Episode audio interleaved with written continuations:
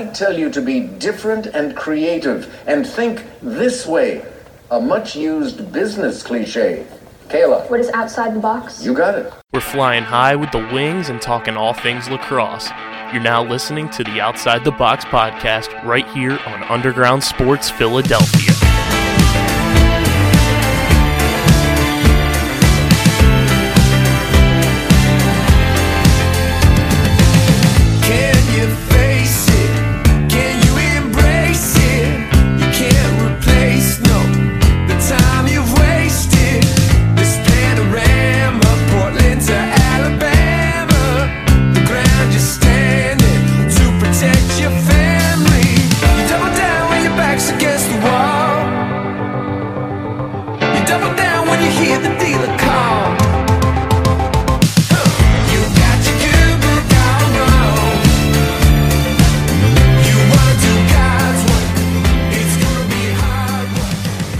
What is going on, O T B Nation? Welcome into episode number three oh seven of the award-nominated, honorably mentioned, number nine N C double A ranked, and of course viewable on YouTube, Outside the Box podcast, the official lacrosse podcast on the Underground Sports Philadelphia podcast network. It's K B and Deej coming at you with a fun show on deck. We got N L L to dive into. We got some very fun news from the P L L and some unfortunate news for a friend of the network that will not be partaking in Champ Series due to an injury.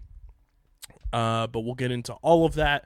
But before we get started, make sure you guys are following us on the socials at O T B Lax Pod, Twitter, Instagram, TikTok, Threads. Deej, we're six followers from a hunch on TikTok. Very, very close. Uh, so hopefully we hit that this weekend. Um, so follow us on the talk and all of our socials. Follow Deej on Twitter at SCS underscore next great. Follow me at K B I Z Z L three one one. Subscribe to the podcast feed, Apple, Spotify, wherever you leave, get your podcasts in audio form. Leave a five-star review. It really does help the show continue to grow. Helps more people find our entire network as a whole. Lets us, you know, hit new milestones and allows us to do more dope stuff for and with you guys. So go subscribe wherever you get your podcasts in audio form, uh and of course subscribe to the Underground Sports Philadelphia YouTube channel, youtube.com slash at underground sports philadelphia. Most effective and direct way to help us continue growing as a company. Every single piece of video content we put out goes on our YouTube channel. Full video episodes of this show every week, live streams, original video content, every show on our network. It's all on the YouTube channel, and we are currently sitting at seven hundred twenty-six subscribers as of this portion of the recording. Keep subscribing. Still trying to get to eight hundred before the end of the month, uh, so go subscribe, youtube.com slash at Underground Sports Philadelphia. And, of course, get your merch. P H I apparel dot co is the place to get it. We said last week that if you're going to Champ Series and you're wearing O T B merch, you show us that you're subscribed, we're going to hook you up in some way or form. We're still conjuring up ideas, but it's going to happen. Uh, so go get your merch. P H I apparel dot co is the site. Gear up for Champ Series, your favorite N L L team. Uh, rep O T B when you're going to your lacrosse games, when you're shooting around in the backyard. Maybe you're getting ready for your high school season. Who doesn't want to shoot around in an O T B hoodie in those colder months that begin at the beginning of the season? Uh, go to P H I apparel dot co, get your O T B shirts and hoodies, Underground Sports Philadelphia podcast merch, Philly sports merch if you're a Philly sports fan. And when you go to checkout, use code Underground for ten percent off your orders. It's the most effective and direct way to support us and everything we're doing here at Underground Sports Philadelphia and for O T B. So get your merch, P H I apparel dot co, code Underground for ten percent off. And Deej's a O T B hoodie. It's going to look pretty fire with this hat I got on right now. If you're watching on the YouTube, shout out to the homies over at T L N. Hooked your boy up with the Black Script uh, Lacrosse Network snapback, John. That looks absolutely clean. But wait, Deej. But wait. But wait.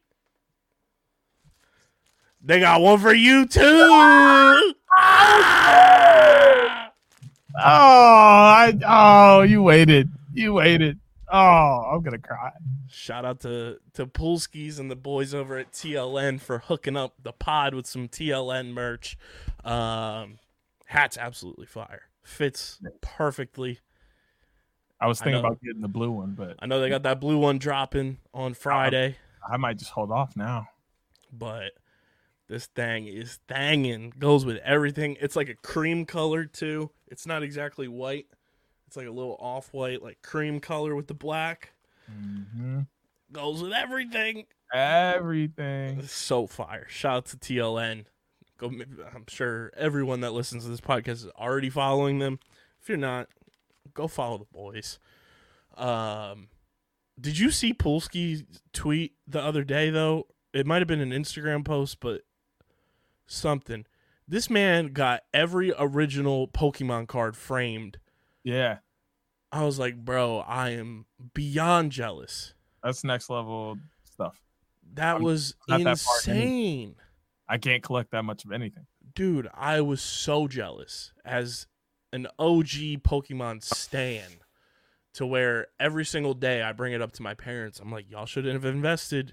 Y'all should have got some stock in Game Freak, Konami, whatever it may have been at the time, Nintendo, because I was a, and still am, I still play Pokemon games to this day.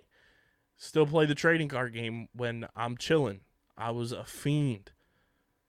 That framed image of the original Pokemon cards was so sick. And then, did you see his bracelet he got, too? Off of Etsy, I think? I did not see the bracelet. It's a bracelet with all original eight gym badges. Oh, that's sick. It's so sick. That's I it. was like, my guy just gets it. The ones that get it, get it. The ones that don't, they just don't. And that's okay. And I think Pokemon is one of the coolest things that has become like a timeless piece of pop culture yep. in the last however long, thirty plus years. Is so, that no matter how old or how young you are, you can pick up a console and play Pokemon and you're vibing. And collect cards, and the whole thing is still very live. Pokemon Go, like Pokemon Go was a time, bro. You remember Pokemon O G era Pokemon Go, like twenty sixteen? Yes. Everyone talks about summer sixteen, like the Drake album, like that summer was just amazing, bro. It was. Pokemon Go is what I remember from summer sixteen. Fucking us going down to the Jersey Shore, like the actual Jersey Shore, not the one from the show, uh, and going down to like Ocean City.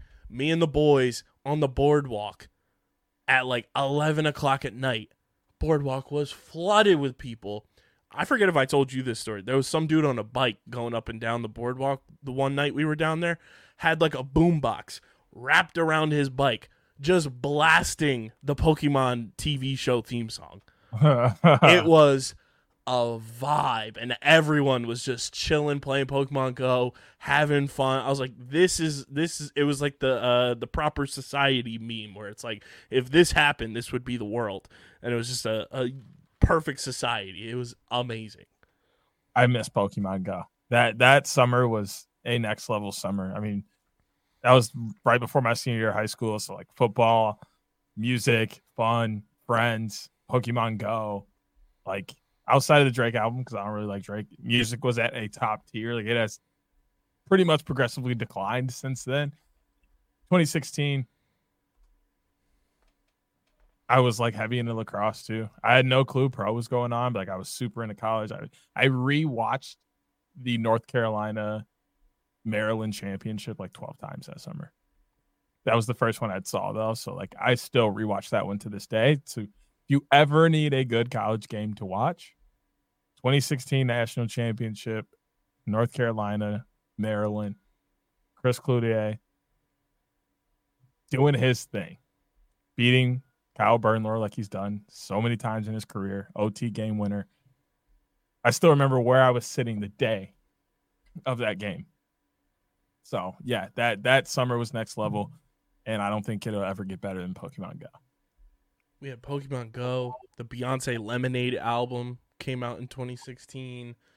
Uh, the Cubs won the World Series. The long-standing national nightmare of that. Um, The Harry Potter universe expanded with Fantastic Beasts. The um the Harambe memes. Harambe was twenty sixteen. Oh, Harambe. Unreal year of superhero movies. Batman versus Superman, Deadpool, Suicide Squad, Captain America, Doctor Strange. Hulk Hogan took down Gawker. Bro. sixteen was lit. Hamilton. sixteen was lit. We're never going to get a year like that again. It was nuts. Leonardo DiCaprio won his Oscar. Dang, what a year. It's been a steady decline since then. What a year. Rip to life. Let's uh let's get into it. Uh, we had ourselves not a great week of picks in terms of uh lacrosse in week eight of the N L L season, but good games nonetheless, regardless.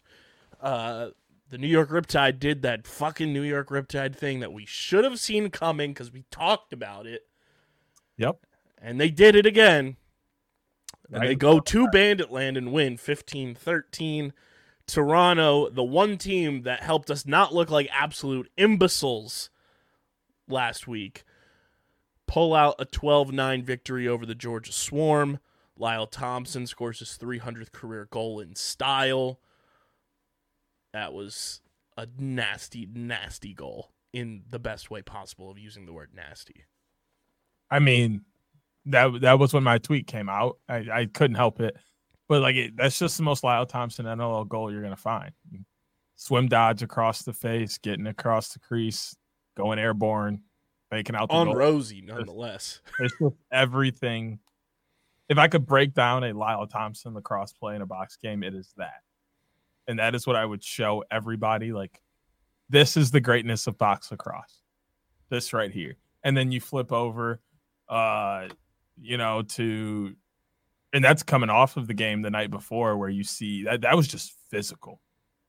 And it's just, it, this weekend was the perfect example of why lacrosse is an amazing sport. From the we, physicality uh... to the strength, to the skill, to guys like Lyle Thompson. We posted Lyle's three hundredth career goal on TikTok. It's one of our most viewed uh, videos. Love that. Um, San Diego does the unthinkable and doubles up the once undefeated Albany Firewolves. And I saw a hilarious tweet that said, water greater than fire. Um, and the Seals go on the road and beat the Albany Firewolves fourteen to seven. And I saw a tweet from friend of the program, hopefully soon to be guest on this show, Teddy Jenner, that said, is everything okay in Albany? Because this looks like last year's Firewolves. And that was not ideal to to see the comparison of what we've seen through the first six games of this Firewolves team up until last week to then be compared to last year's team that won three games all year.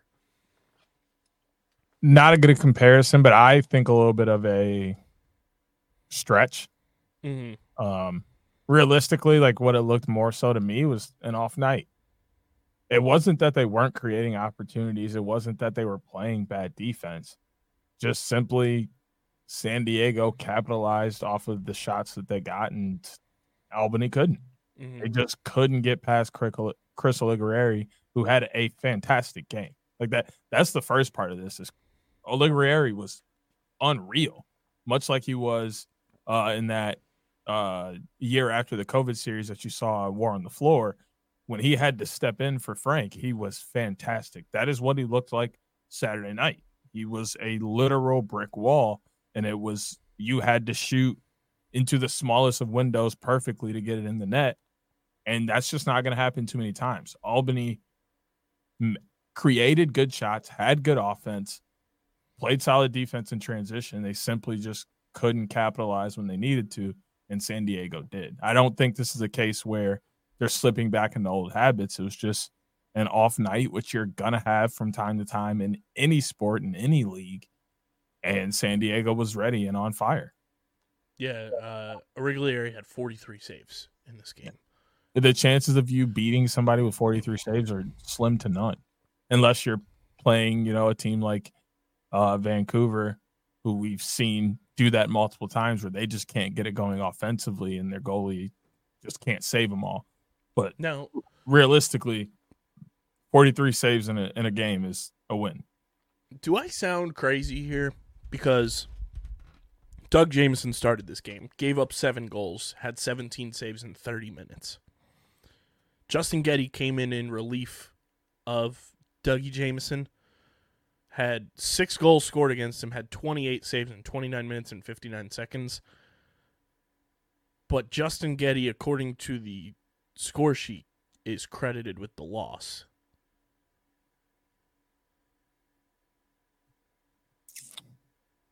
That's interesting.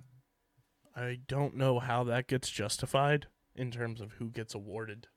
Yeah, I'm not sure who's a win and a loss. Yeah, in those, so like, but it feels like because Doug started and gave up seven goals in thirty minutes, so that's halftime. I mean, it's not like it was a tie game at halftime. Like Albany was right. losing seven to two. I could understand if it was tied at halftime and then you pulled him and it's like, okay, it's almost like a brand new game, kind of like baseball, mm-hmm. where pitcher who comes in when it's tied is now on the hook for the the win or loss.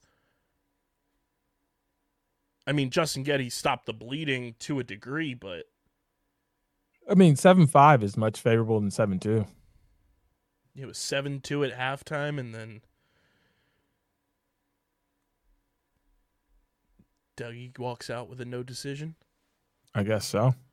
And that's no slight on either guy. It's just interesting, right, the determination there. So if anybody knows why that happened, let us know in the YouTube comment section, because we might just sound crazy and don't know why. But um, I think the other thing, too, is like to pony piggyback on uh, Aurigliere having forty-three saves. Like Alex Simmons had one goal in this game on fifteen shots. Yeah, you can't expect to win a game if guys are going to shoot one for fifteen. Ethan Walker was one goal on eight shots. Uh, let's see. Travis Longboat was one for five. Ty like, Kurtz was one for four. See, that's four different goal scorers already, which is fine. You want to be able to spread it around, but some of those guys have to be. Nathan Grennan was zero for four. Got to be scoring multiple times or you're not going to win a game. Everybody can't shoot one for whatever and expect to win, mm-hmm. unless you're going to have just an unbelievable defense on the opposite side, and then you're winning games like Colorado was last year, freaking eight six and nine nine five and just stupid scores like that. But how often is that happening in the N L L? Almost never. And, I mean, faceoffs are pretty even too. Trevor ended up, like, or San Diego, I should say, ended up winning Uh, the faceoffs. I don't know if there were any uh, penalties or anything that prevented guys from taking faceoffs or anything that switched up towards the end of the game of having somebody else take it. But it was thirteen to eleven in terms of faceoffs. That's not bad. San Diego. That's not bad at all. This game could have gotten a lot uglier too. San Diego was only three for nine on the power play. That tells a story too. Is Albany was just not disciplined. Nine penalties to San Diego is like a death sentence with the talent that they have offensively. Yeah, it's really hard to to stop a team like that if you're going to give them odd number opportunities that often. Like, you're going to get a couple penalty minutes. So you're going to get a couple stops on the P K, but realistically, you're going against one of the best uh, power plays in, in the country, probably in the world, honestly. So giving them that many opportunities, I think, what what was that, nine? But I guess... Nine, nine power plays and eighteen total penalty minutes. Yeah. Can't do that if you want to win the game. And Albany went two for four on the power play, which, like, that's solid. Like, going fifty percent or better on the power play in any game is good. The power play this year has been subpar. And not even just Albany, just across the league. It mm-hmm. seems like a lot of power plays are struggling to score. They're getting good looks, but they're not putting the ball in the back of the net. It's it's an interesting look I've seen where it's like, do teams even want to go on the power play at this point. It seems the Wings are like one team that's thriving on the power play, but they've not, always done that. Yeah, the Wings are doing well. Buffalo isn't doing bad either. Obviously, San Diego, but like I think after those, I think Georgia's actually doing pretty well on the power play as well. But I think after those three, it takes a pretty significant drop. I'm trying to see. I'm looking at just like the uh, the stats page here. I'm going to give you a guess because I like that they're tracking this. Penalty minutes is a stat being tracked on the N L L website. Uh-huh. Can, can you guess who leads the league in penalty minutes?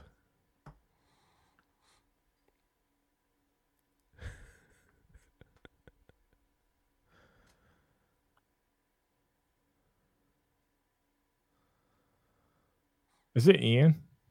No.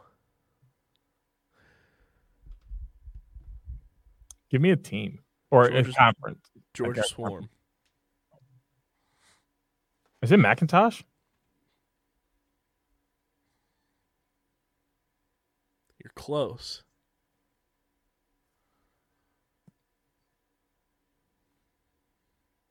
I'm pulling up Georgia's roster. As soon as you see it, or as soon as I say it, you're gonna, you're gonna be like, "Yep, that checks out."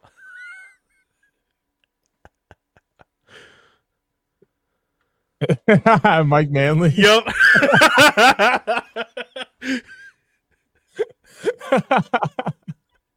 That's like that. That does track. It, my other guess would have been Bomberry, but Mike Manley's got thirty-six penalty minutes this year. And Jeff Henrick is also in the top five from the Georgia Swarm uh, in the league in penalty minutes with twenty-seven. So between the two of them, they have almost a full N L L game worth of penalty minutes. Look at Jake Withers coming in strong at twenty-six.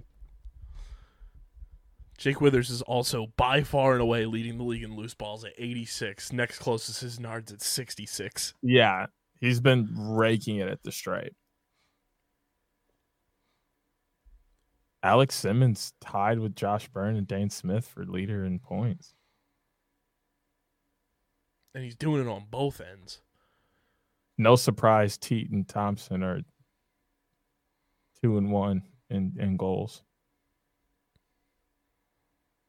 Like, Alex Simmons has seventeen goals and twenty-three assists. He's third in both categories. Look at it, Joe Post is doing well for Rochester. Mm-hmm. Simmons almost has one hundred shots on goal already. It's ridiculous.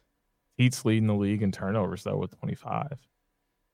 It's always been a problem of his. Dobson leads the league in saves, though, with two sixty-one.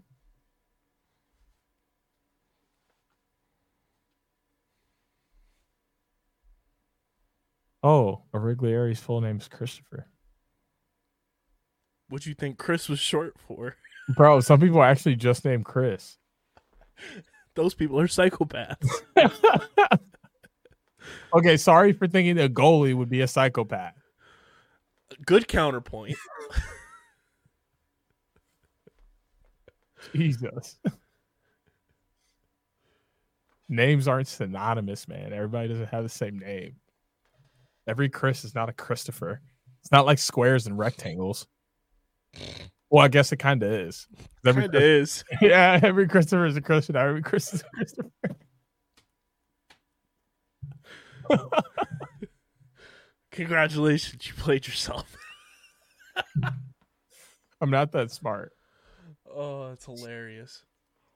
Um, but yeah, I mean, the rest of the games, Vancouver comes back, takes down Saskatchewan on throwback night, and then uh, Colorado gets the home dub against your Roughnecks, thirteen to ten. A big-time win for the Mammoth. Watching that one sucked because it was like we had it the entire game, and then toward the end of the third, it just slowly slipped from the fingers. I just, every time, like every turnover, every – Uh, empty possession, every lost faceoff, I could just feel it getting farther and farther away. And then Colorado took the lead, and I was like, yep, that's it. And and it was. And and it sucked to see, but that's kind of where Colorado has been. They're still two and three, very much still in the fight. So not too concerned, but they're going into a very tough stretch in the year. The transition game is what has to go for Calgary.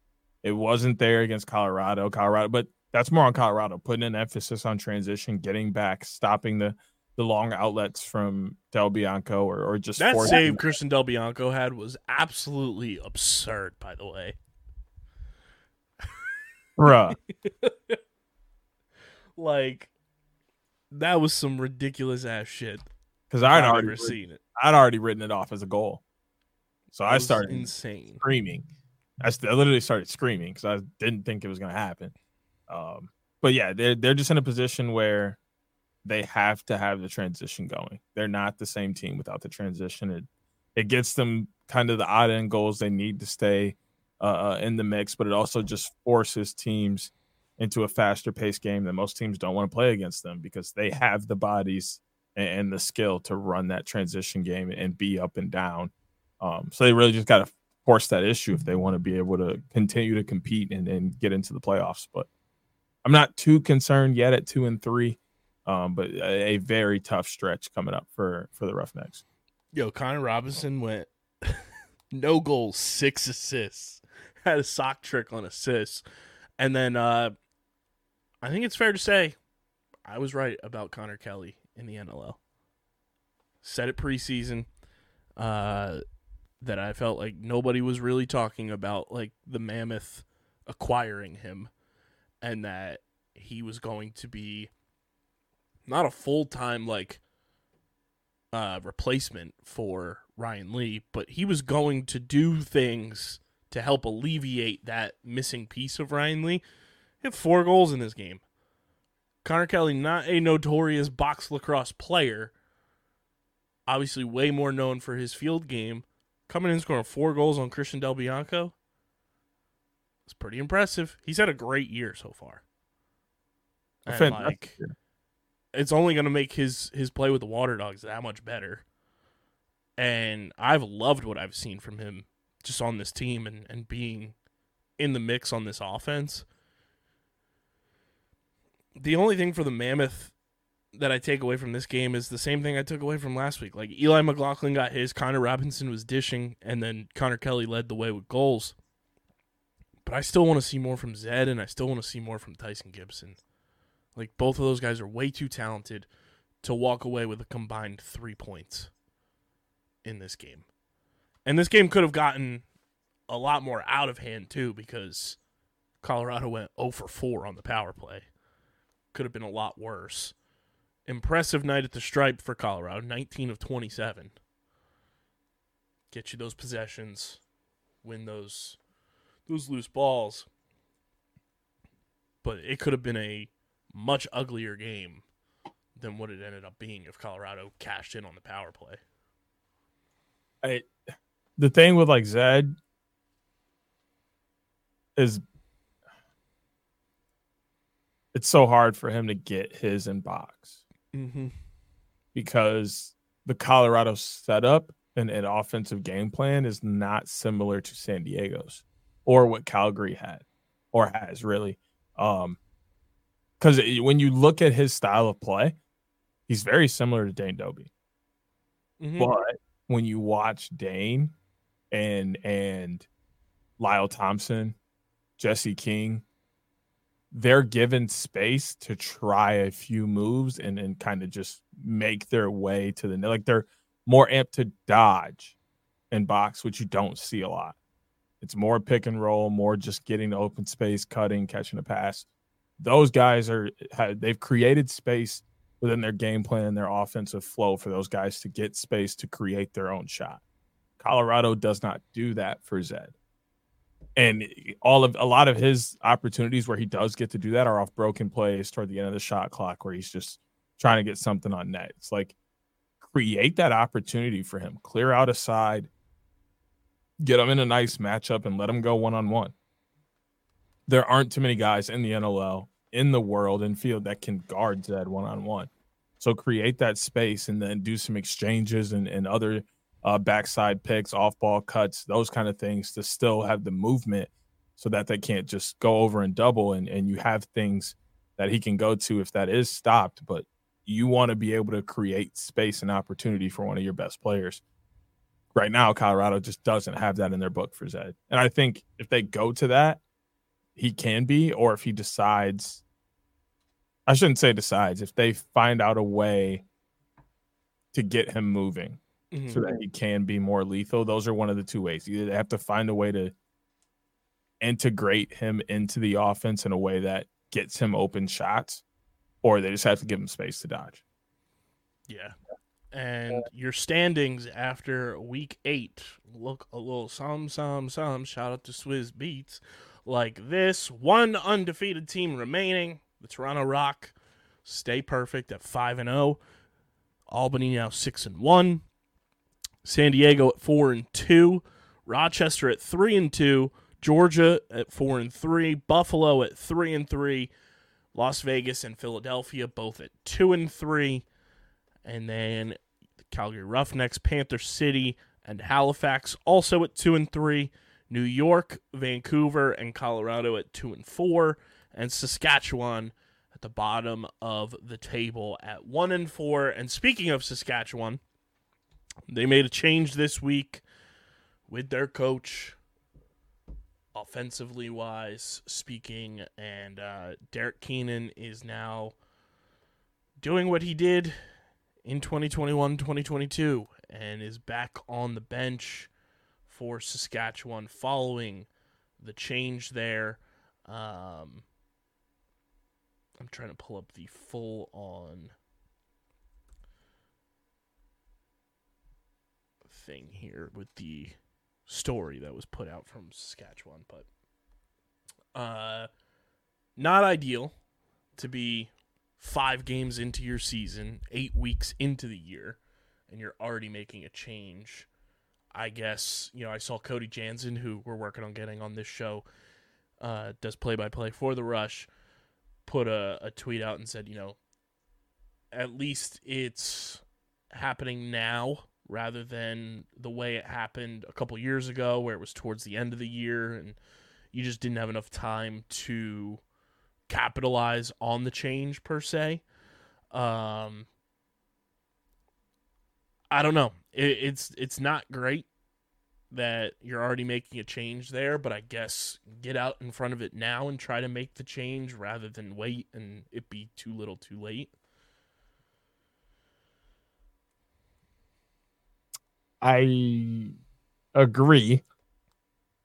But like we talked about a little bit off pod and stuff, it's like he's got to make, they have to make a decision over there. It's like last time they obviously just got a new coach. It's like they just didn't make the right decision. Like they rushed into it or something. It's like, just take, that actually wasn't intentional. I know. That's why it was funny.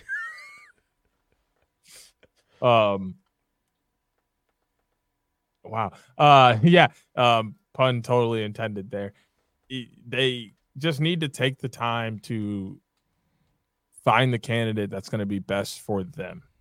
And I know it's a lot to be on the bench, but also be G M and doing the front office and, and those kind of things. But just take the time. And and if it takes the entire season and a little bit of the offseason, fine. But it's going to be worth it because you won't have to do this again. I think that's just kind of a space where you find the perfect candidate. So, I mean, I think Keenan's really the, the guy that has a choice here first. Like, does he want to be G M or does he want to be coach? Like, which one does he kind of want to take the stab at to, to truly do? And then you find a candidate in the other position that is going to do the job so that you don't have to be back in this position. Go and find the best quality candidate you can and then move forward from there. I'm guessing he's going to slide back into the G M spot more than coaching. So go find a good coach. And if that takes you time, so be it. But you don't want to be back in this situation anytime soon. So take your time. There's no no rush, literal pun intended this time. You have nothing but time. Yeah. yeah. Um, so the, the press release, General Manager Derek Keenan announced that Saskatchewan have relieved Bruce Alexander of his coaching duties. Quote, I owe it to the players, our staff, our fan base, and ownership to do whatever it takes to turn this ship in the right direction, said Keenan. We are very close, but close isn't good enough in the N L L. Moving forward, Derek Keenan will take over duties as co-head coach alongside Jimmy Quinlan. Quote, I see so many good things with this young group, and I want to take a more hands-on approach. I am excited and look forward to this opportunity, said Keenan. Jeremy Talevi will stay on the bench as the defensive coordinator, while goalie coach Evan Kirk will take on a more active role with the club for the rest of the season. The Rush would like to thank Bruce for all of his contributions to the organization. Um, we were talking, like you said, we were talking about it off pod, and it's like, Derek Keenan's not done this twice in the history of this show.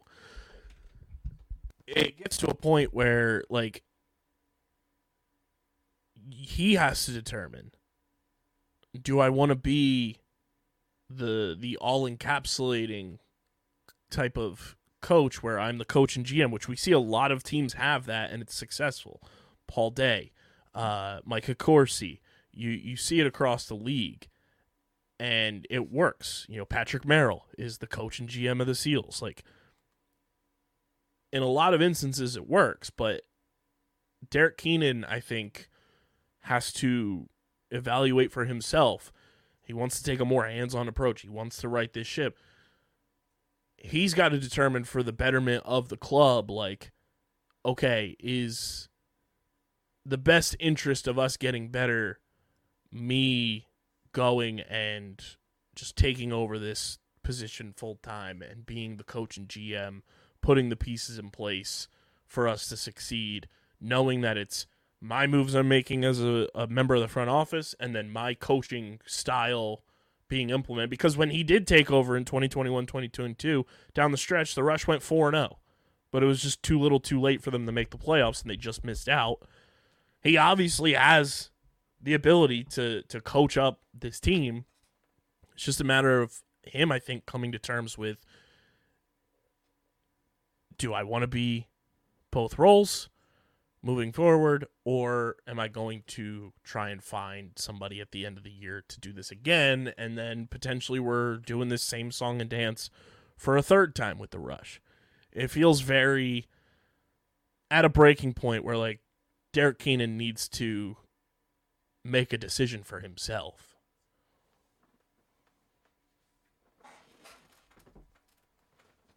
I just don't know what's in the best for them. They do. And that's the biggest thing, is they'll find out what's best for them moving forward and, and go with that. But maybe it's not so much of a bad idea for him to be G M and coach.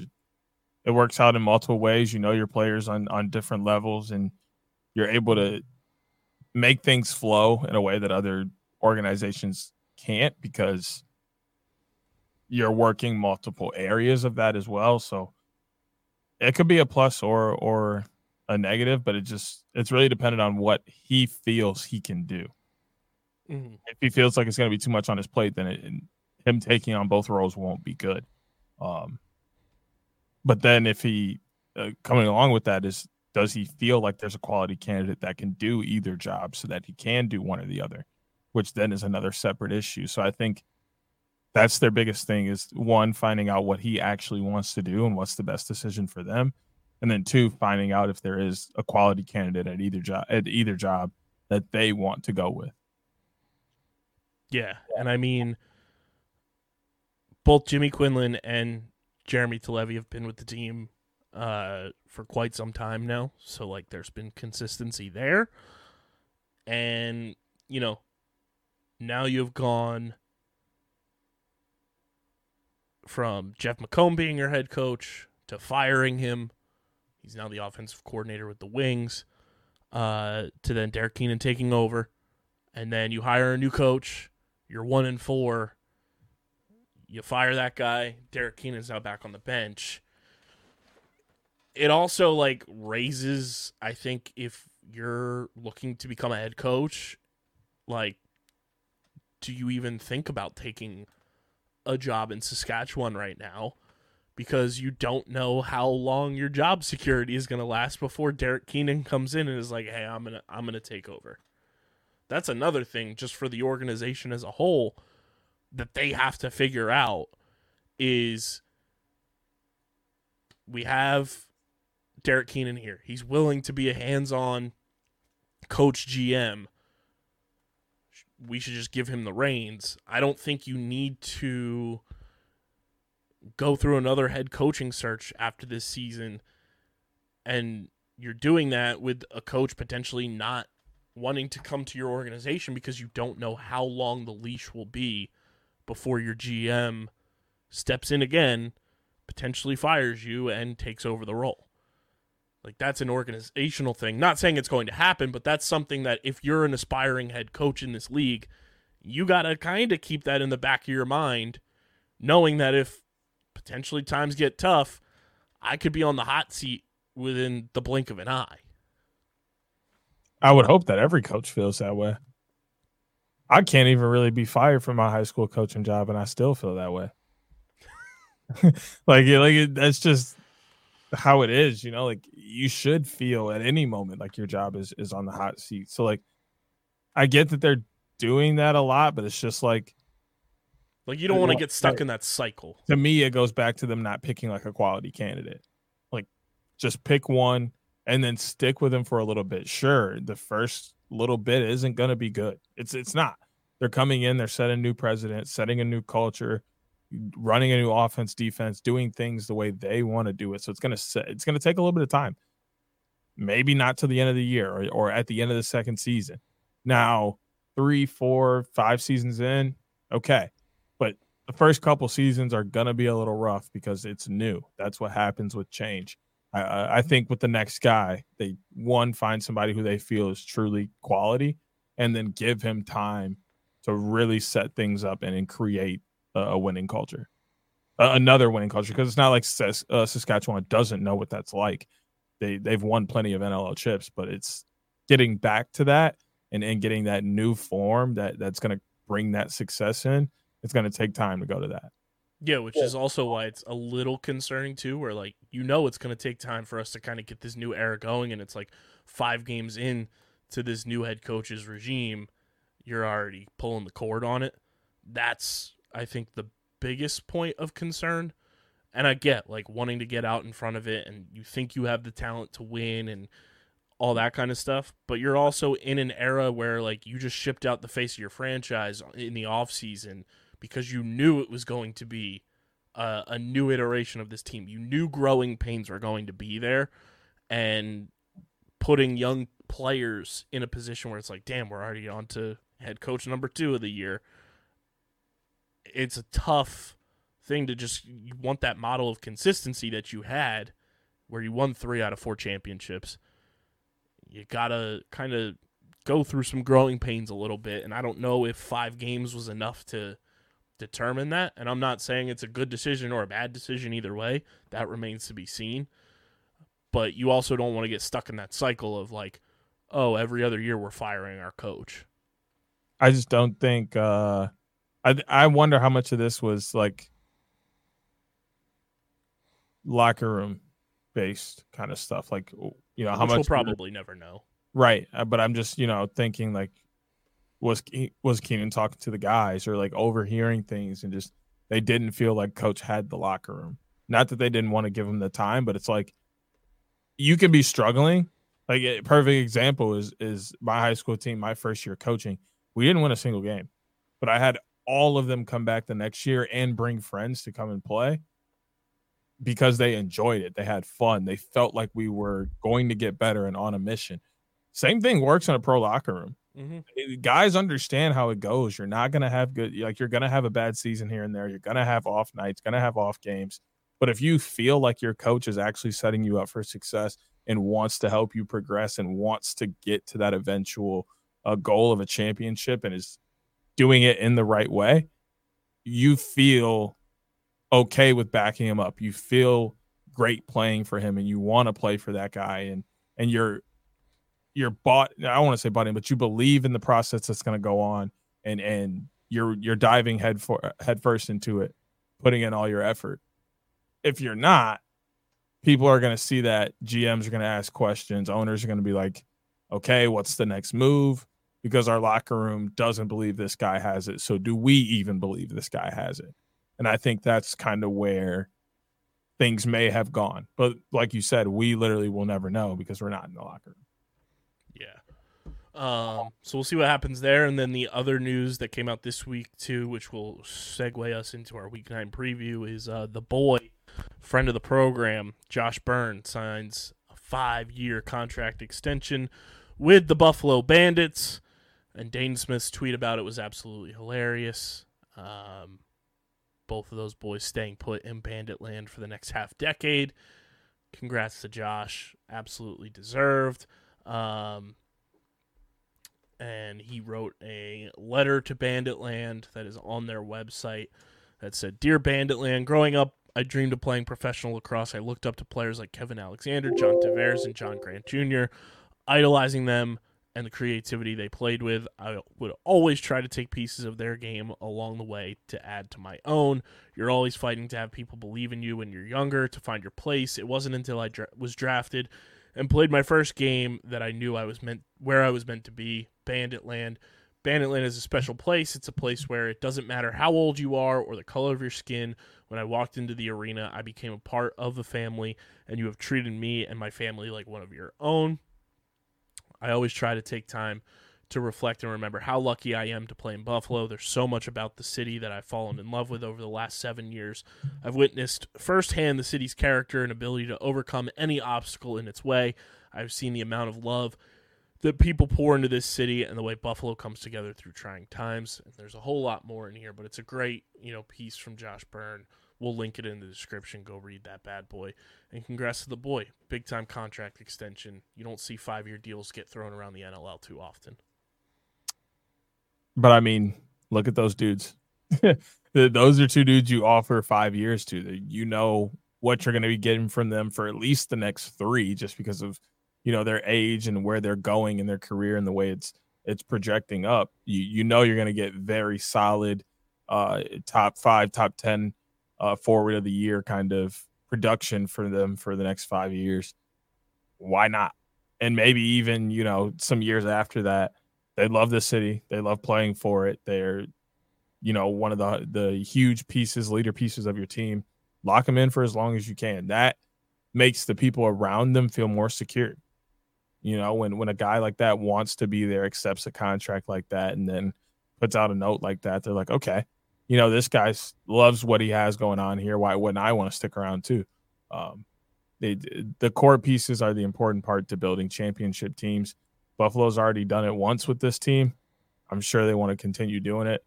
And like you said, just a guy that absolutely deserves it. And and he's going to have uh, many, many plays that people remember for a very long time, both in the N L L and, and P L L. Yeah, shout out to Burnsy. Uh, but we got week nine on deck, and uh, it's looking a little something like this. The games this week, we got one game on Friday, ten p.m. Eastern time, Colorado at Vancouver. And then we move to Saturday, the rest of the slate. six p.m. Eastern time gets us started on Saturday as Rochester takes on Halifax at the Nest. Should be a good one there. Speaking of Buffalo, they go to Toronto to take on the Rock at seven p.m. Eastern time on Saturday.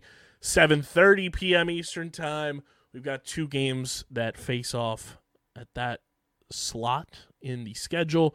Georgia at New York to take on the Riptide, and then Trevor Baptiste returns to Philadelphia for the first time since the trade on Emo Night at the Wells Fargo Center uh, as the Wings host the Seals. I'll be there, so holla at your boy. Hopefully Shake Shack is open, no free ads, but third time's the charm this year. Uh, and then Saturday, January twenty-seventh at ten p.m. Eastern time, the nightcap, Las Vegas hosts Panther City. Second time those teams will face off this season. What are you looking forward to most, Deej, on this absolutely loaded schedule of games we have? Um, obviously the return of Trevor Baptiste to Philadelphia will be circled. Um, Georgia-New York rematch is always fun. Uh, those two teams get after each other a bunch. Rochester-Halifax have been two of the more exciting teams offensively in the year. So I want to see, um, is anybody going to slow anybody down, or is that just going to be one of those games that we see that's like eighteen sixteen and nobody can believe that that many goals can be scored in a game? Um, and then obviously the game of the week is the one in the middle, the the Buffalo-Toronto. Can Buffalo build off what they did last week, keep progressing forward? Well, the last couple of weeks, they lost last week, but their offense has finally kind of found their footing and has really taken off. Are they going to continue to score at that clip and, and be the first ones to uh, eclipse an unbeaten mountain, or is Toronto going to continue to roll? Yeah, that's always a fun one. Rochester-Halifax is going to be a doozy of a matchup. It's going to be high scoring. I'm looking forward to that big time. Uh, should be a good face-off match at the stripe, too, between Jake Withers and Joe Post.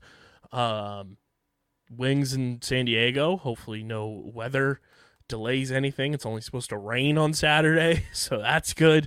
Um, the uh, the matchup there is going to be fun. Trevor should get a nice... Uh, tribute video, and we get to see Nick Rowlett for the first time in the box game, which is going to be a lot of fun as well.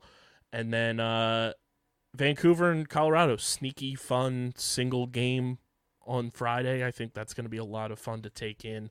Um, get your caffeine ready if you're on the East Coast, because ten p.m. Eastern time start for that one. Um, and then also, too, I did want to mention there was a date announced for the rescheduling of the postponed Wings Saskatchewan game that was supposed to take place a couple weeks ago. Uh, that will now happen on Thursday, March twenty-eighth at the Wells Fargo Center. So we have Thursday night lacrosse uh, going down in March now with that rescheduled game. So if you're a Wings fan, uh, I know the Wings posted this on their social media, but the your ticket for that game works for the Thursday rescheduled game now. Um, so if you had intentions of going to that January thirteenth matchup that got postponed, your ticket is still valid for March twenty-eighth. And uh, we'll see you at the Wells Fargo Center on a Thursday night for N L L action, which is very exciting. We, we thought we were going to go a whole season without Thursday or Monday lacrosse. Come on. Script writers cooked with that weather delay. Couldn't have been that foolish. Not the script writers, bro. Stop it. Stop it. We're not the N F L. We're not big enough for that yet. Keyword yet. We're coming. Script writers will be around the corner soon. It's like SpongeBob in his uh, boating school episode. He's writing the letter T for the.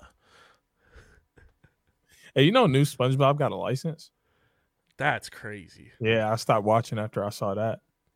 I'm like, this, this is fake. What bootleg SpongeBob? Not my it? SpongeBob. Yeah, he ain't never. He driving. I'm finna get off the real roads. If yeah, what driving. The hell? Because he shouldn't be. Only thing he ever drove in my lifetime was being entrenched in the the pectoral muscles of David Hasselhoff in the SpongeBob movie. Well, no, they let him drive the the Patty Mobile thing. I couldn't believe he was able to drive yeah, that. that too. That was that a didn't make sus. sense. That did not make sense. Nope.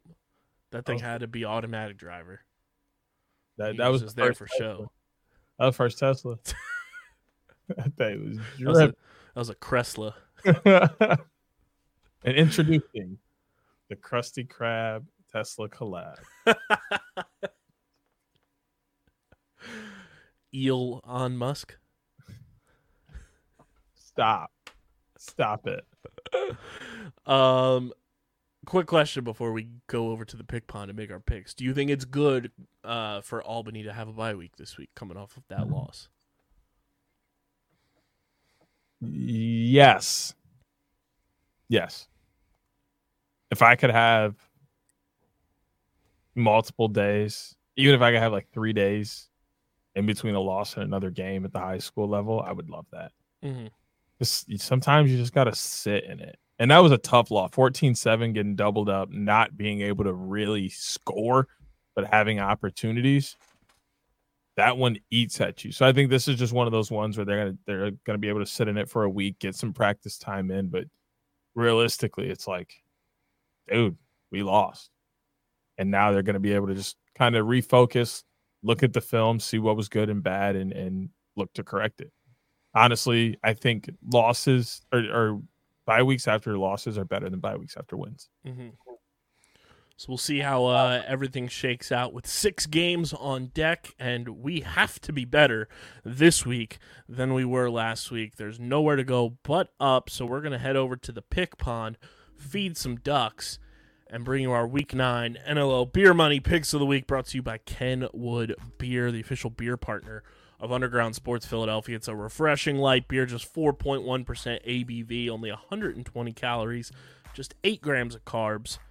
Go to kenwood beer dot com, use the Kenny Finder to see who's got Kenwood Beer on tap in the Philadelphia, Pittsburgh, New Jersey, and Maryland areas. I had some people DMing me that live in the area, Deej, that said, yo, been listening to the pod. They got Kenny's on deck at my local, at my local spots. The people Fire. are loving the Kenny's. Uh, you can also check out their website to get Kenwood apparel, merchandise like the pint glasses that are absolute gas. They got Kenny sweatshirts, hats, shirts, the whole nine yards. You can also get Kenwood beer at your local liquor stores in those markets that I mentioned. Must be twenty-one or older to do so. And of course, please drink responsibly. Deej, we start in Vancouver as the Colorado Mammoth take on the Vancouver Warriors. How do you see this one playing out? I like Colorado. Um, their offense looks good. And one thing you brought up um, is Connor Robinson going oh for on shots, but having six assists. That's something he could do any night of the week, but I mm-hmm. don't expect him to go oh for again. Um, and I expect a few more guys help offensively. Colorado comes out with a win. Uh, I'm with you. I think Colorado has the overall just full team effort to go and get it done. I think it's going to be a great game, but I think Colorado comes away with the win. Then we move to the Battle of the Nest. It's the Rochester Nighthawks, the Halifax Thunderbirds in Halifax. Both teams trying to uh, keep pace and, and stay in the playoff hunt. Rochester at three and two, Halifax is at two and three, and right now would not be in the postseason. I'm intrigued by this one. I think there's going to be a lot of offense. I think it's going to come down to whoever has the ball in their stick for that final shot.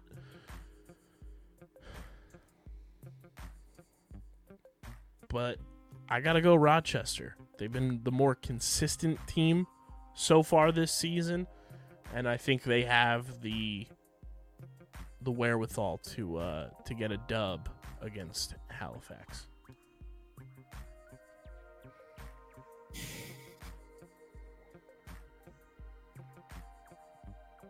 Uh, I don't like games like this.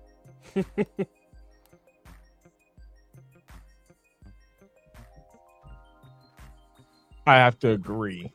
I think Rochester has just been more consistent offensively. Halifax has been really good on defense. Warren Hill's been great. Obviously, they're getting uh, great help from Weathers on getting possessions, but they're not necessarily scoring on those possessions, and Rochester is. Uh, so I go Rochester to edge out in a very close game. Then we move to Toronto, as the Toronto Rock take on the Buffalo Bandits. Deej, how do you see this heavyweight matchup shaking out up in Hamilton? Buffalo's coming in with weird vibes. They've been going up and down all year. Uh, three and three, I believe, on the year. Let me check that. Yeah, three and three on the year. So coming in five hundred. Um, and Toronto's absolutely rolling. No T D, but I don't think that affects things too much. Um, Rosie in between pipes is great. The offense is flowing. Uh, I, I got to go Toronto. Um, I'm looking at Buffalo's schedule here. So they lost to Albany to kick off their season on the road. They also lost to the Riptide on the road this past week. Um, their only other loss was at home against the Georgia Swarm, nine to eight. And they beat the Seals at home. They beat the Mammoth at home. And they beat the Rochester Nighthawks uh, on the road. Haven't been a good road team this year. Have not done it on the road. It is one of those things that we have said. Until they prove us otherwise, you got to go with them. But I don't think Buffalo's losing on Josh Byrne contract extension week. Give me the Bandits. They're going to figure it out. They're going to get it done. And uh, they'll improve their win-loss record this week with a big win over the Toronto Rock. Solid. Then we move to Long Island. The New York Riptide hosting the Georgia Swarm. This is a battle of your teams. League Pass and your uh, your New York Riptide. I just hope both teams have fun. Jeff Teat versus Lyle Thompson. I gotta go with Georgia right now. Um, just the way that they're playing, the speed that they're playing with, and uh, not that New York doesn't have good goaltending, but I think Dobson supersedes what uh, Cam Dunkerley has done so far this year. So give me the Swarm to get a win on the road. Do I actually have to pick this game? um, but no, in, in in reality, it comes down to, um, like you said, goalie play. And Brett Dobson is edging that weird circle of guys who are just the best right now. Um, no matter indoor, outdoor, sixes, whatever you want it to be, Brett Dobson's going to be in the conversation for best goalie on the planet. Um, so I expect him to win this battle as well. Give me League Pass, the Georgia Swarm. Then we move to Philadelphia at seven thirty p.m. Eastern Time. The Wings hosting the San Diego Seals. Should be a doozy of a game. Trevor Baptiste homecoming.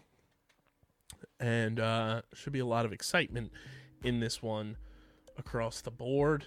You get a N L L debut on this, the wing side of things with Nick Rowlett. Deej, how do you see uh, the battle of the twenty eighteen twenty nineteen expansion teams shaking out? Trevor Baptiste about to wear all black to y'all funeral. It's so it's disrespectful for no reason. It, it's that simple. But, but no, really what this comes down to is offenses. The Wings are able to score with anybody, but at the same time, San Diego's actually been filling the net this year, and that's a big reason why they're four and two.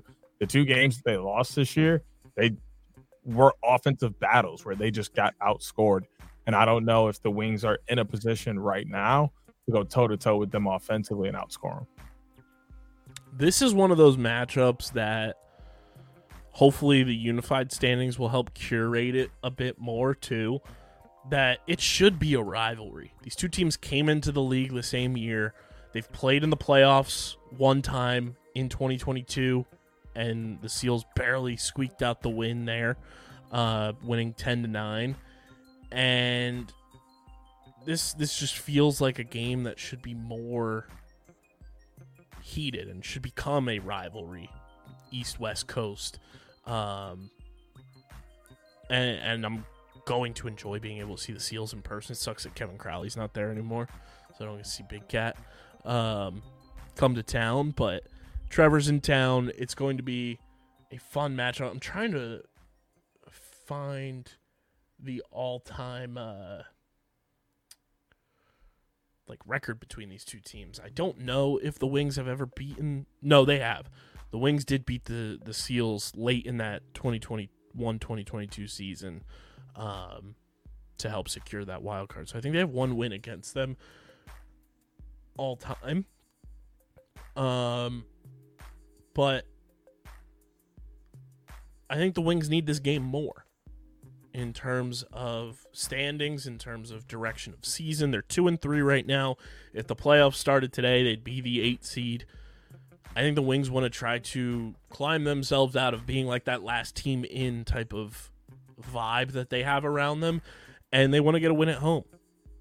They got to get a win at home. So I'm going to go with the Wings to uh, to get the win here. It's going to be close. I think it's going to be a high-scoring game.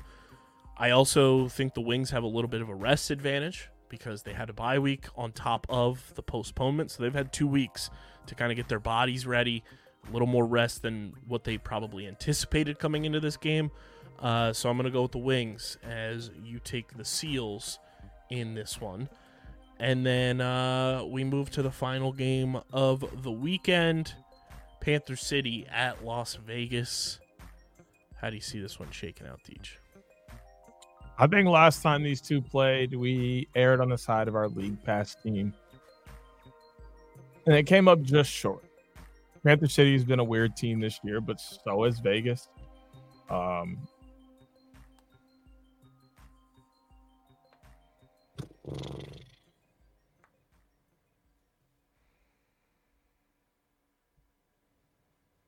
It's hard to beat a team twice in a year, but I'll take Panther City to do it. This is honestly for a playoff spot right now. Vegas is seven, but just a couple places back, tied at two and three is Panther City. So the winner of this will be in that top eight. The loser will be in the bottom half. So this, this is a huge game, but I think Panther City and T K have, have what it takes. I'm going to go Vegas. I like the energy that Vegas has been dishing out in their, not only their most recent game, getting that dub over San Diego, but they're kind of playing with like this chip on their shoulder that nobody believes in them. Nobody thinks that they can go out and, and beat a team on any given night. I think they're, Joel Watson has been absolutely hilarious on Twitter recently with some of the stuff he's been posting. Um, I just like the vibe around this team right now. And couple that with they are our league pass team for the pod. I think Vegas is going to get a, a nice little home win and even out this series uh, to kind of make tiebreakers a little more difficult for us down the stretch. So give me Vegas to get a win, which our picks now look like this for week nine. We both have Colorado. We both have Rochester. You've got Toronto. I've got Buffalo. We both have Georgia. You've got San Diego. I've got Philadelphia. You've got Panther City, and I've got Las Vegas, and those are the Week nine N L L Beer Money Picks of the Week, brought to you by Kenwood Beer. Let's shift to the field game, Deej. It's brought to you by Tomahawk Shades, the best small batch eyewear in the game, from sunglasses to blue light glasses to prescription lenses, and, of course, those ski goggles. Tomahawk Shades has you covered for a fraction of the price of the big eyewear companies. You already know. It's wintertime. Deej, we had snow here uh, recently, and man, walking outside, you need those sunglasses because the sun beaming off that snow is insane. Something real. It's insane. It was so bad here earlier, I thought it was snowing. It's horrible. Like, it was and, like... bright, and I like walked by and I like went back and was like, is this snowing? I was like, oh no, the snow's just really bright. And you know what's ridiculous right now? It's sixty degrees today. Oh, we're getting some of that soon, so it's nuts. Uh but I'm wearing the blue light glasses when I'm watching lacrosse on T V, when I'm editing the podcast, staring at my phone. It really helps your eyes be less strained. You sleep better. And Tomahawk Shades, the quality of the glasses is second to none, and it's a fraction of the price of those big eyewear companies. Go to tomahawk shades dot com or download the Tomahawk Shades app in the App Store or Google Play. And when you go to check out, when your cart is filled to the brim, use code U S P for twenty-five percent off your order at tomahawk shades dot com or in the Tomahawk Shades app. That's code U S P for twenty-five percent off from our friends at Tomahawk Shades. Deej, the P L L, coming in hot with a big old announcement on Thursday as we record this with homecoming passes.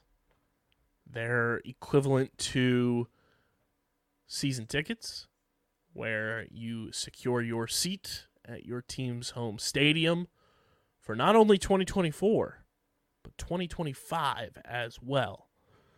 I think this initiative and this concept is so fucking smart. I love this idea. As soon as I saw the post about it, it is so, so innovative. It's a creative way to implement their version of season tickets. Homecoming passes will give fans full access to their team's doubleheader homecoming weekend with the option to lock in preferential pricing and seating locations for twenty twenty-five. Uh, statement here from our guy, friend of the pod, Mike Rabel. Making season tickets available to our team's most dedicated fans is an exciting evolution for the P L L as we enter this new era for our league. As we continue to build fandom and connection with our teams, founding homecoming pass holders will be part of league history when they watch their teams face off for the first time this summer in their home market. I love this idea. This is so awesome, and Mike put a tweet out that this was inspired by the two Water Dogs fans from the championship game who had their faces painted, had the flags uh, with the Water Dogs logo on it, and just waving them in the stands at Subaru Park, which I think is absolutely awesome because when you think of like super fans in the league, like those guys stand out in your brains. And uh, this is such a good way to just continue that growth of home markets with fans. I'm just jealous because I can't even buy one if I wanted to. Not that I needed to, but like I can't. Um, and then I can't like tell people to go buy them either because where are they going to go buy them? Um, But no, this is this is awesome. It gives people kind of that uh, that feeling that things are going to start to go where they want them to, where they're going to settle down in that city, and they'll be able to buy season tickets and go to multiple games a year and and make it a thing for their family or make it date night, whatever the case may be. It's just a, another step in the right direction. I also think it's cool that they're locking in for the next year as well. I think that's how you get fans to continuously come back is, oh, this price point that we have for this year is going to be the price point for the next two to three years if you get them this year. Dude, people are going to just come just because, okay, I'm getting really good seats for sixty bucks. And even if tickets go up for the next three years, I'm locked in at sixty bucks. So mm-hmm. I'm going to take these good seats and this good price because it's there. So like this is nothing but good things coming for the sport, for the league. And and I like the step it's taking. I just can't wait till they settle down in the Midwest and I can tell people to rush and go get their season tickets. I am uh, trying to see, because it says deposits are live. So I'm trying to see if there's a uh, thing here for the prices. So I'm just going to click on Philly, see what a ballpark range looks like.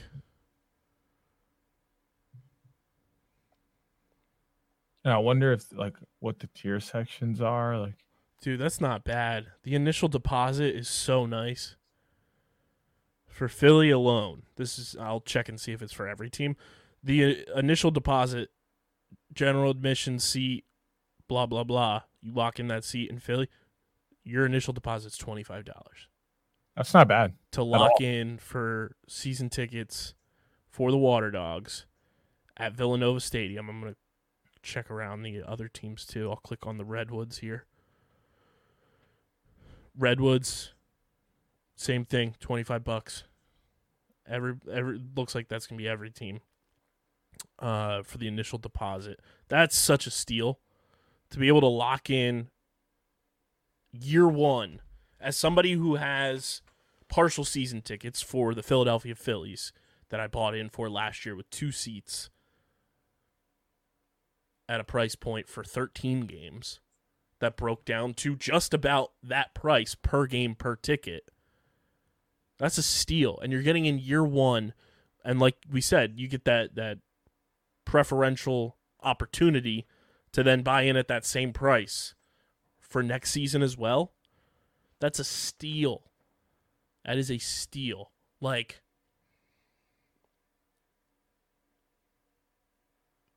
think about if you had the opportunity for these eight markets, if you're a fan in any of these markets, if you had the opportunity year one to buy in on season tickets for the Eagles, the Phillies, the Flyers, the Sixers, for the Patriots, the Celtics, the Red Sox, the Bruins, like the Knicks, the the Mets, the Yankees, the Nets, the Islanders, the, the Rangers, even like the Carolina Panthers, the Carolina Hurricanes,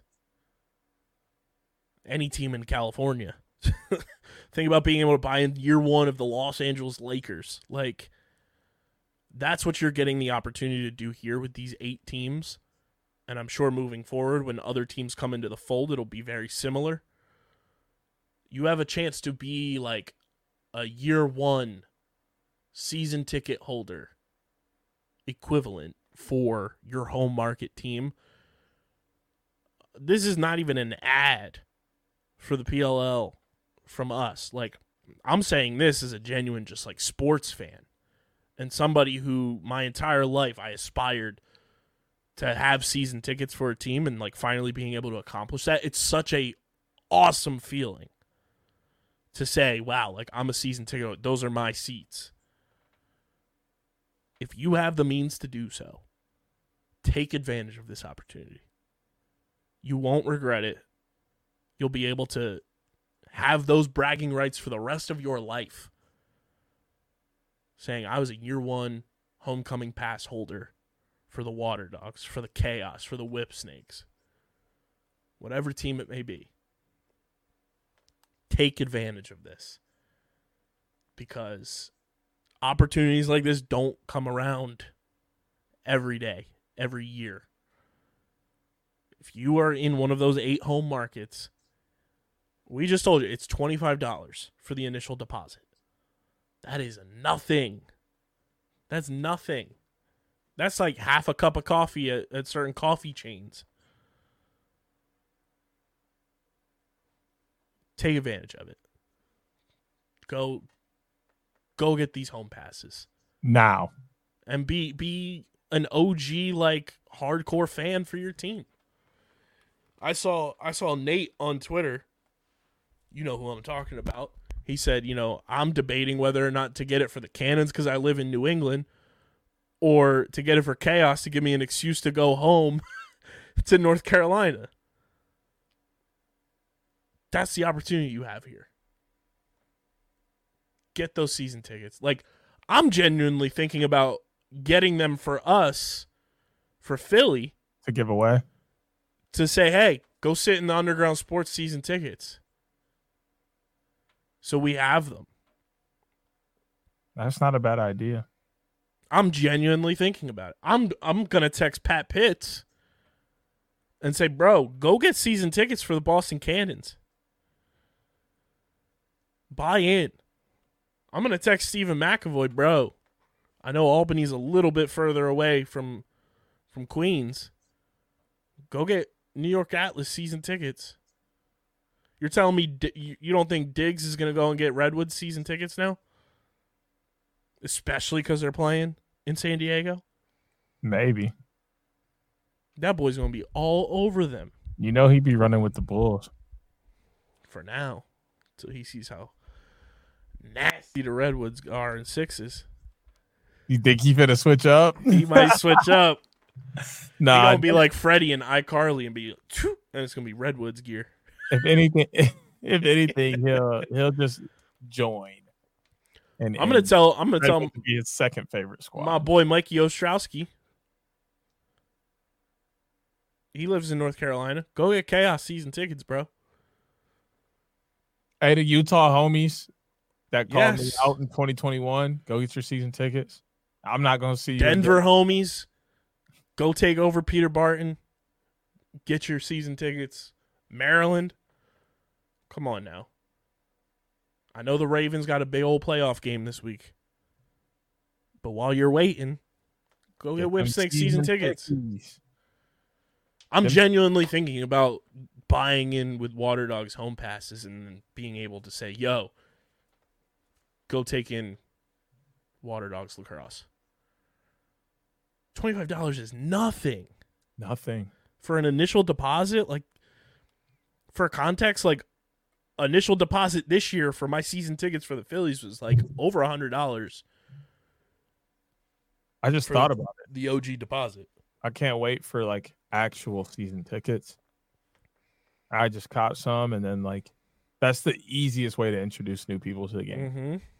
Yo, I got this thing for you. I got a hotel for us already. Just hop in the car with me. I got your ticket. I got everything. You just got to bring yourself some cash. Lacrosse will skyrocket once people are able to start doing that. And this, this is the first this, soiree into it.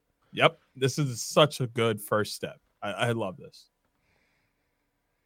Yeah, we're I'm I'm ninety percent sure I'm going to be doing that for the dogs. I like that idea a lot. It makes too much sense not to do. It makes Literally. too much sense not to do. Like Literally too much sense. You know how cool it is to say that like you're a season ticket holder or even a partial season ticket holder for a team? Like I got to experience that this past year for the first time. And it truly felt like I checked off a box on like life accomplishments as a sports fan. Because like those are like, because you know when you're going to a game, especially with this, you know it's the homecoming weekend. Like those are memories that will stick with you forever. When I was going to Philly's playoff games with C F O Margie, like those are moments in my life that like I'll never forget. I'm in Philly's overalls yelling attaboy to an Atlanta Braves player because Harper just absolutely demolished his life. I'm out there yelling once a game during the playoffs, the, oh, brother, this guy stinks. Like, you get to be in the arena and root for your team at a level that is just, like, elevated because it's like, I'm here. This is the game I was, like, I selected for myself. Like, Eagles fans get honored every game if they've been longtime season ticket holders. Like, I was at the preseason game for the Eagles this year. Like, there was a guy who was a season ticket holder for over fifty years for the Philadelphia Eagles. There's a guy on the N F L Countdown show this week for the Detroit Lions that the season tickets have been in his family since the sixties.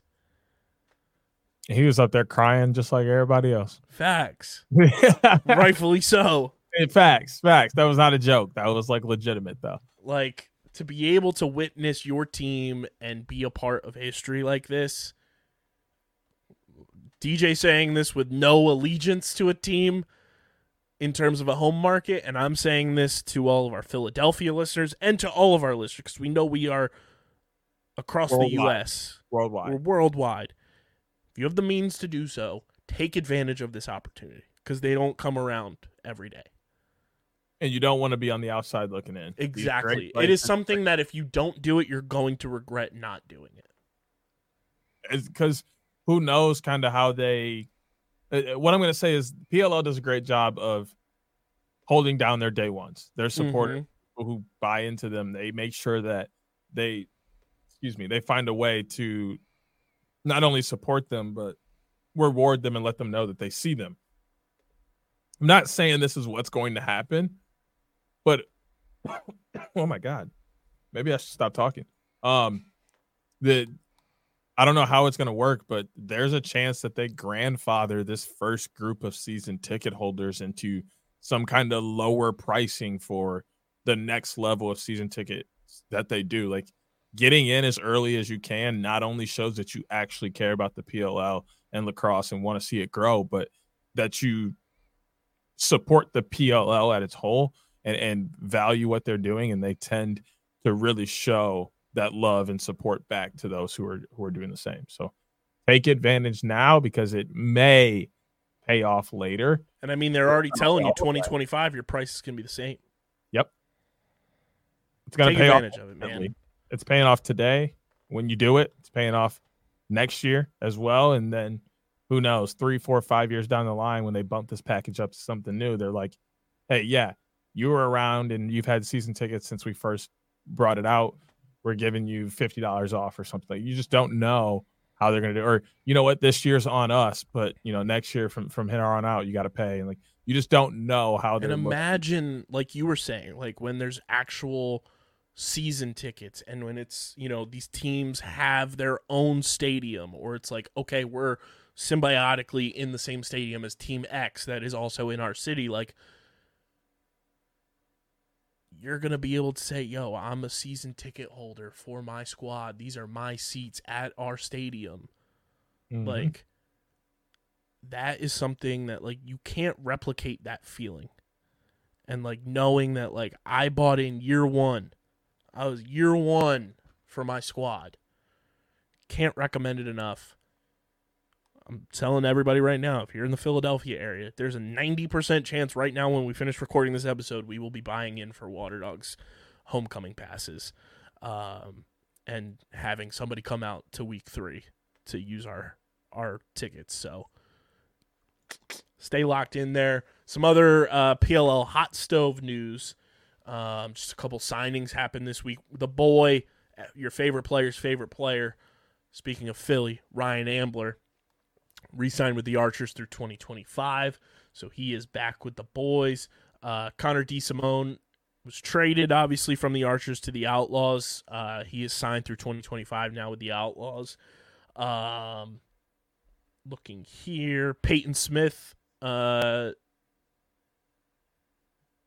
still a free agent. I was. It says new team for twenty. He signed through twenty twenty-four.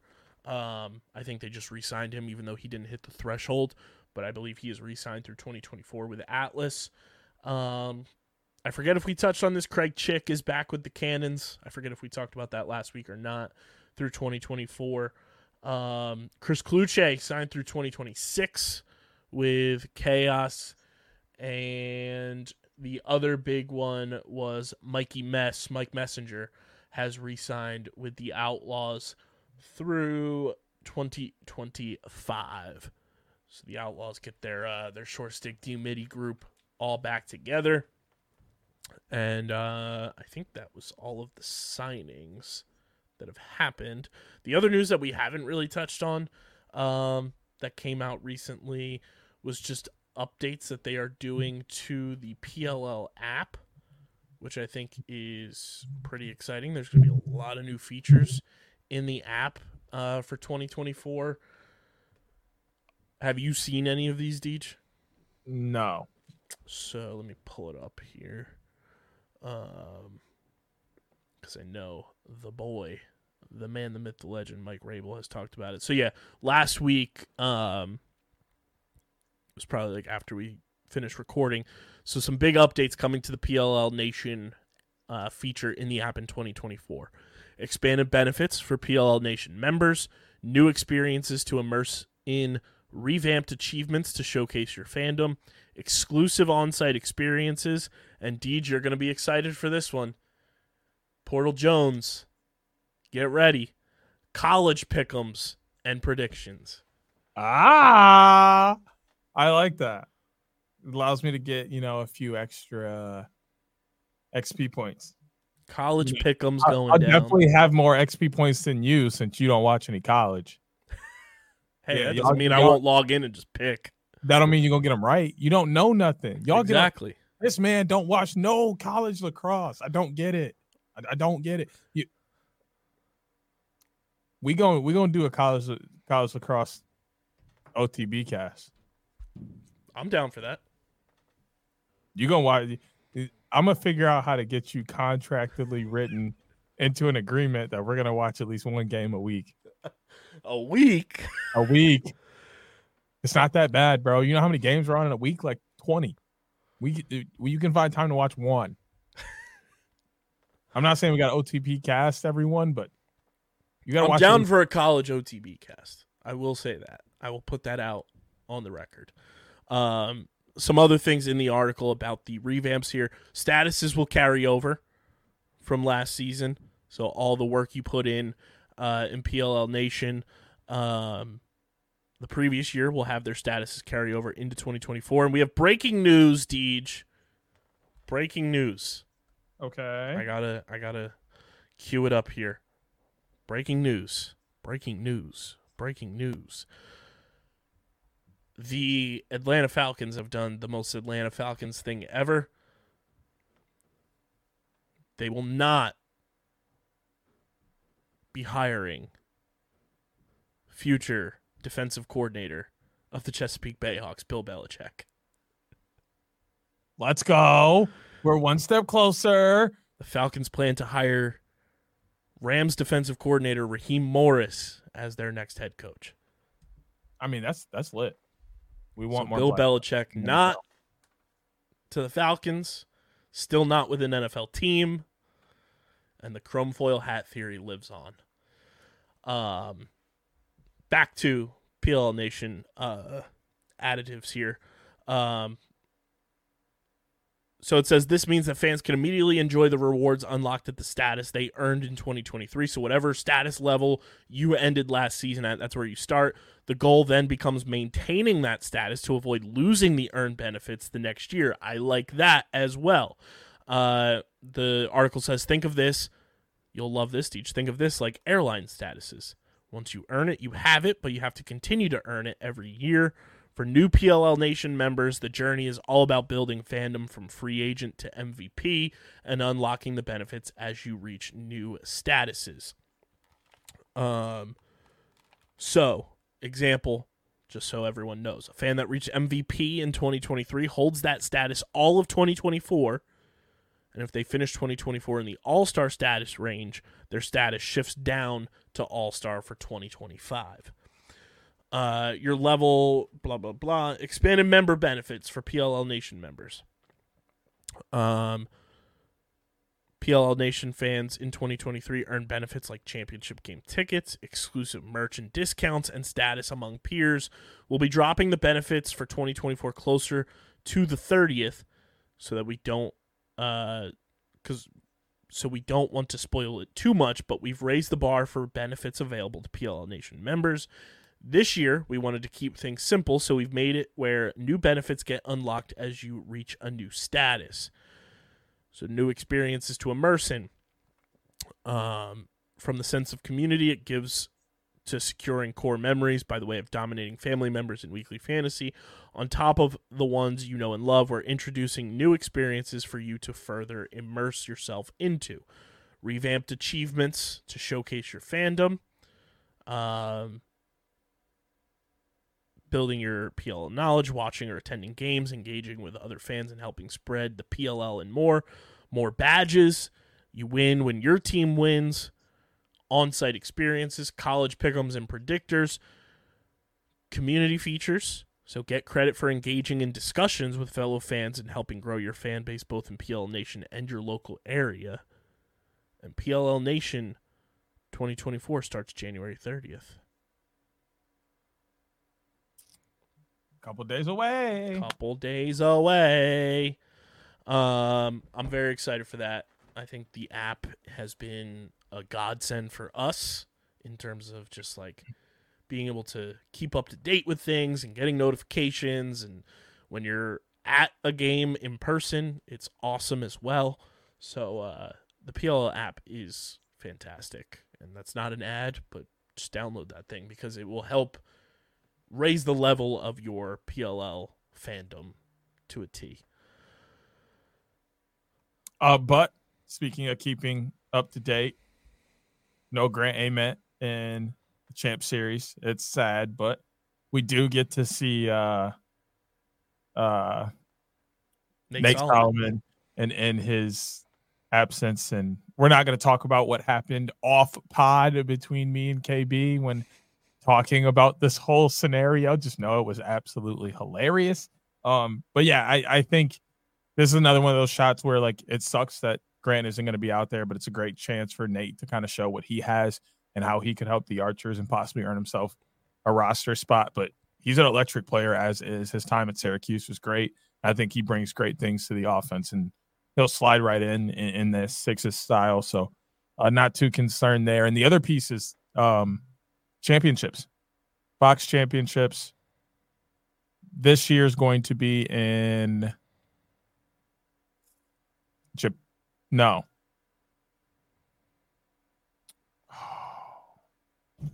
It was just on the tip of my tongue. I don't remember where this year's is going to be, but I know um, next year's twenty twenty-five and then twenty twenty-seven for men, twenty twenty-five for women are both going to be in Japan.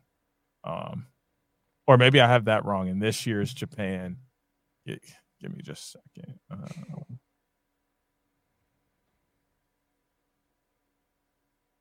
Not always good at doing these things.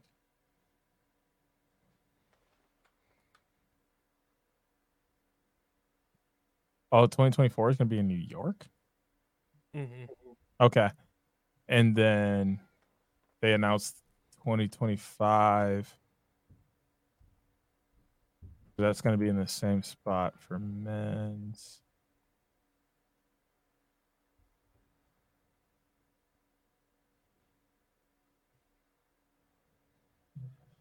Here we go. Um,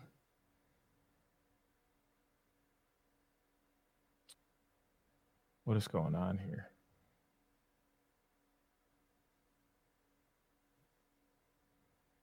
twenty twenty-five men's U twenty is going to be in South Korea. Women's U twenty is going to be in Hong Kong. Men, women's twenty twenty-four is going to be in Utica. And then men's and women's twenty twenty-six, the old world championships are going to be Japan. Sixes championships for men's and women's twenty twenty-six has not been announced yet. So that's the newest of the new. That new, new. Uh, and Deej, sorry about uh, Coach Harbaugh leaving for the N F L. Hey, I'm happy he's going to the Chargers because I was more concerned about him ending up in a place that isn't good for him. I think we're, hey. Do you have an A F C team now? No, no, no. My allegiances are here in the N F C North. I said S. I put an S on the end of that because I am a secondary Lions fan and always have been. But Packers are my go-to. We're staying over here in the N F C North. But I do wish well to Jim Harbaugh, and uh, I just hope that Michigan has an okay season this year. So I'm scared, scared of that team down there, though. They're if if they the wouldn't pa- spend a lot of money. Say the Packers and Lions are just out of it at some point, but the Chargers are in the playoffs. Are you rooting for the Chargers? What about the no, no, no? I'm saying you, I'm saying if your teams are completely out of it, but the Chargers are there because he's your guy. You're not hoping that they get a dub. I'd be rooting for black quarterbacks if my guys ain't in it. Just, just all reality, bro. Like I want nobody more than Lamar Jackson to win a championship this year. The Lions. I'm not saying this year. I'm saying like in the future while Harbaugh every, is there. That's every year. That's every year. If the Packers can't win it, I want a black quarterback to do it. And that's just me being real. Can't even no count. Loyalty to your guy. No kiss. He ain't got no loyalty to us. He had it's a chance in the bag. Bro, he had a chance to come in and create the next dynasty.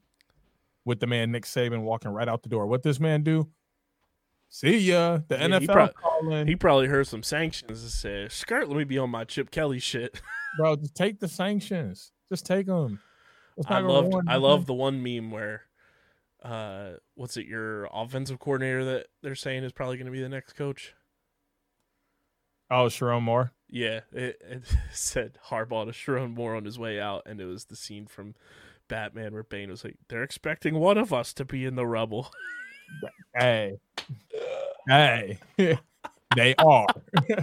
They are. So take this one for, for the team, big guy. Dude, maybe Connor Stallions can be the head coach now. No. No. No. Do you think Connor Stallions goes to the Chargers as like a, a quality control I read coach? Part of that man's manifesto, bro? No. Absolutely not. No. Not okay. It would be hilarious if he went to he the probably Chargers did as a quality control coach. Oh, my God.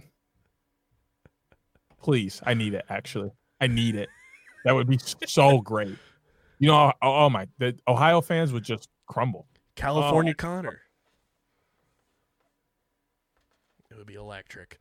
No pun intended. Um, California Connor's dope nickname. Make sure you guys are following us on the socials at O T B Lax Pod, Twitter, Instagram, TikTok, Threads, Facebook.com slash Underground Sports P H I. Follow Deej on Twitter at S C S underscore next great. Follow me at K B I Z Z L three one one. Subscribe to the podcast feed, Apple, Spotify, wherever you get your podcasts. Leave a five-star rating and review. It really does go a long way for helping this show continue to grow. Helps us do a whole lot more with and for you guys. And uh, it'll benefit you if you're in the Philadelphia area or a surrounding area, if you're subscribed to the pod, to potentially uh, be part of an opportunity to have uh, access to our homecoming pass for the Water Ducks.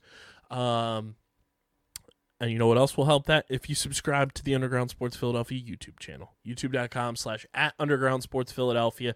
It's the most effective and direct way to support us and everything we're doing here, uh, as you get full video episodes of this show every week, full video episodes of every show on our network, live streams, clips, shorts, original video content. It's all on our YouTube channel. As we finish up this recording, we are sitting at seven hundred twenty-six subscribers. Let's get to eight hundred before the end of January. I know it's a tall task, but let's make it happen. YouTube.com slash at Underground Sports Philadelphia. And get your merch, p h i apparel dot c o, code underground for ten percent off your order. Link is in the description. This has been episode number three oh seven of under of the award-nominated, honorably mentioned, N C number nine N C double A ranked, and, of course, viewable on YouTube, Outside the Box podcast. I was in my brain, because Dom filled in on the main pod last night. We were talking a little Water Dogs as well, uh, and he was baffled that we were on episode six oh six of the main pod. I was like, we're on our Lilo and Stitch alien grind, because we're approaching Stitch number. But I was like, my brain started processing through. I was like, is there a three oh seven alien from Lilo and Stitch? I don't think so. And then my brain immediately went to the, the sandwich stacker game that was on disney channel dot com. Real ones know that one. Uh, but this has been episode three oh seven of O T B. For Deej, I'm K B. We'll catch you guys next week. Enjoy this weekend of lacrosse. If you're going to be at the Wells Fargo Center, come say what's up. And uh, we'll catch you guys next time. Peace. Peace.